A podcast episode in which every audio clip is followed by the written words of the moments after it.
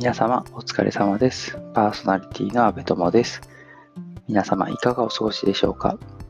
ポッドキャスト A the Thought Radio は一介の会社員阿部友が毎回一つテーマを設けて自由にお話しするインターネットラジオです。今回は Peing 質問箱に寄せられた質問に回答したいと思います。すでに Peing 質問箱上では回答済みなんですけど、こちらでもそれを紹介するのと補足っぽいものがあれば、それを喋ろうかなという、まあもう企画ですね。こういう企画です。 Peing 質問箱は、質問箱で答えたら、必ずこちらのインターネットラジオでも喋るという企画ですね。はい。じゃあ、早速いきたいと思います。えー今日の一つ目。恋人にきっぱりと嫌なところは嫌、ん違う。恋人にきっぱりと嫌なところは嫌って直接言った方がいいのでしょうか？回答。気持ちは何であれ伝えた方が結局は長続きすることになると思います。が、実際のところは相手の性格によりますよね。と回答しました。うん。嫌なところは嫌って直接言った方がいいのでしょうか？まあ言いにくいですよね、嫌なところね。で、まあ回答でも言いましたけど、まあ、やっぱり恋人っていう、まあ、親密な関係なわけなので、なんであれ、まあやっぱり言ってった方がいいと思うんですよね。まあでも恋人と夫婦もまたちょっと違うんですけどね、夫婦だと余計に伝えた方がいいかなと思うのは、まあ、長く、ね、恋人よりは夫婦の方がやっぱ長く接する時間、接する時間が長くなりますから、あの、不満なところ、不満なところ嫌なところか。嫌なところを我慢し続けても、まあなんか、なんか精神衛生上良くないですからね。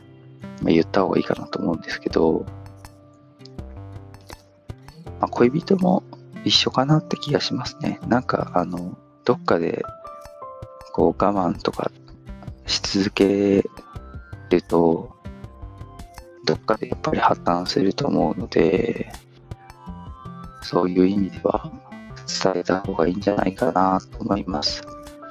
ただ、あの、さっきあの実際のところは相手の性格によりますよねって最後に一応くっつけたんですけど、あその場合と、あの、もう恋人関係から次に行かない、まあ要は結婚とかは全然考えてないですとかっていうんだったら、まあ黙っててもいいのかなっていう気もしますね。我慢っていうか、その関係が全体として、その一点に絞ると嫌なところかもしれないけど、まあ他は満足してますとかね。なんかそういうことだったら、まあちょっとぐらい我慢してもいいかなという気がします。あと、これに関連するかどうかわかんないですけど、なんかテレビの街頭インタビューとかで、なんか割とその老夫婦、まあなんか60代、70代とかに、あの、長続きする秘訣は何ですか？みたいな質問したときに、大抵の男の人、まあ女の人もかもしれないけど、あの、忍耐ですって答えるんですよね。それってやあの、さっきあの、嫌なことは伝えた方がいいって私は言ったんですけど、なんか我慢した方がいいっぽい。で、その街頭インタビューを見ると思いますね。結局、あの、折り合いをつけてというか、なんていうんですかね。相手、自分にとって相手が100% very good なわけないんですよね、人間同士だから。だから、やっぱりこう、多少、こう自分の中で折り合いつけたりとかする必要があるんだなっていう。私は割と、あの、これちょっと嫌とか、うん、どっちかっていう、うん、ちょっと、基準があれ曖昧ですけど、多分どっちかっていうと言ってる方だと思うんですよね。まあ、なんで、うん、わかんない。そういう忍耐とか言ってる人が正しいんだとすると、私は忍耐があんまりできてないので あんまり長続きしないのかなとか、ちょっとドキドキしちゃいますね。どうなんだろうな。まあ先のことはわかんないですね。はい。ちょっとなんか、微妙な話題なので、これぐらいにしておきます。はい、次。今日の質問2つ目。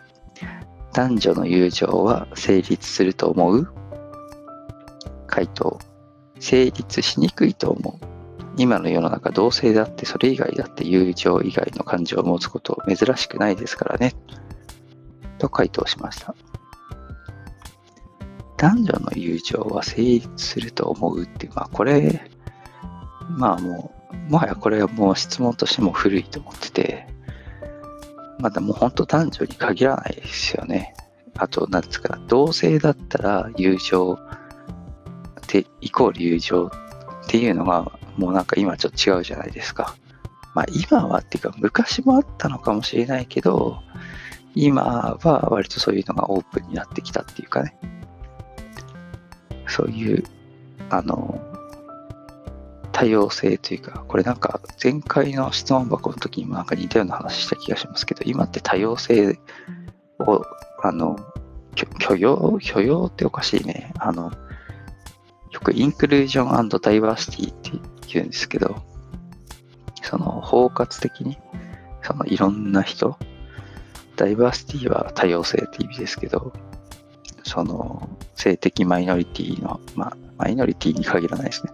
性的思考の、いろんな思考の人がいるっていうのだったり、えー、障害を持ってるっていう人だったり、まあそういういろんな人を、えー、認めて、認めて、うん、はい。認めてって偉そうですね。なんかそういう人もいるっていうのをちゃんと理解して、そういう方々も、まあ私はね、あの、健常者なんですけど、障害とかも持ってないし、まあ性的思考は普通に女性が好きなんですけど、今のところ、将来変わるかもしれないからね、好みは。まあそうなんですけど、そういうことを考えるとね、男女の友情は成立すると思うっていうのは、あの、それ以上の感情を持つってことも十分あると思うんで、成立しにくいんじゃないかな。あまあでもこれ逆もしかりですね。友情も全然ありっていうかあの見方もありますよね。男、まあ、男、さっきの男同性の友情も友情以外の感情が出る場合もあるって言いましたけど、男女だって友情の感情が芽生えることだって、まあ、あるってことか。まあ、それは、どっちもですね、これよく考えたらね、成立するってことだ。あり。ちょっと、あの、質問箱の回答と逆になっちゃいましたけど、成立しますね、これは。ちょっとそういう関係になった女性の人って今までまあ、いなくはないか。友達付き合いの女性いますもんね。うん。まあ、でも、その、まあ、難しいな。なんか、その時って他に好きな人がいたりとか、なんか誰か付き合ってる人がいた時に接してる女性の人って、やっぱり、あの、二人以上に恋愛感情を抱くっていうのはなかなかないので、おのずと友情になるんですよね。シチュエーションにもよるな。なんかいろいろ考えさせられました、今。ちょっとこの世の中なので。どうだろう。なんか、いろんな関係をみんなで構築できたらいいですね。っていうので、ちょっとこの質問終わりにしたいと思います。はい、質問3つ目。失恋した時に聴きたくなる曲は何ですか？回答。聞くより大声出して歌いたくなる気がします。と回答しました。これ回答になってないですね。聞きたくなる曲は何ですかって聞かれてるのに、曲を答えないっていうね。いや、正直ね、あの曲浮かばなかったんですよ。あの、大声出して歌いたくなる気がしますっていうのも、あの、別に何の曲を歌いたいとかっていうのがあるわけじゃなくて、まあなんか発散したいんじゃないかな。失恋した時はきっと、わーってね。で、声出すのが手っ取り早いっていう、なんか、しんみり聞くかな。それともなんかテンション上がるような曲聴くかな。ちょっとそれ、それからまず迷ったんですよね。どうだろう質問した、質問だって、失恋したとき、失恋したとき、うーん、まああんまり暗くならないようにすると思います。その大声出して歌いたくなる気がするっていう、まあ、方向性としては、なんかこう、どんより暗くしずにそこまで行くみたいな感じよりは、もうその場でテンション上げていきたいっていう感じだと思うんで、なんかこう、スピード速めのテンション上がる曲聴くかな。はい。今日はこれぐらいにしたいと思います。今日は、ペイング質問箱に寄せられた質問に回答、あと補足、ストーリー、お話ししました。最後に、質問、疑問、感想、または取り上げてほしい話題などありましたら、Twitter、ハッシュタグ ATR1980、シャープ ATR1980 でツイートしていただければと思います。また今回お答えしたメインの質問箱という匿名質問ができるサービスのリンクをこのラジオの説明文に貼ってあります。そちらからでも受け付けますので、どしどしお寄せください。お待ちしております。それでは、また次回。さようなら。安部友でした。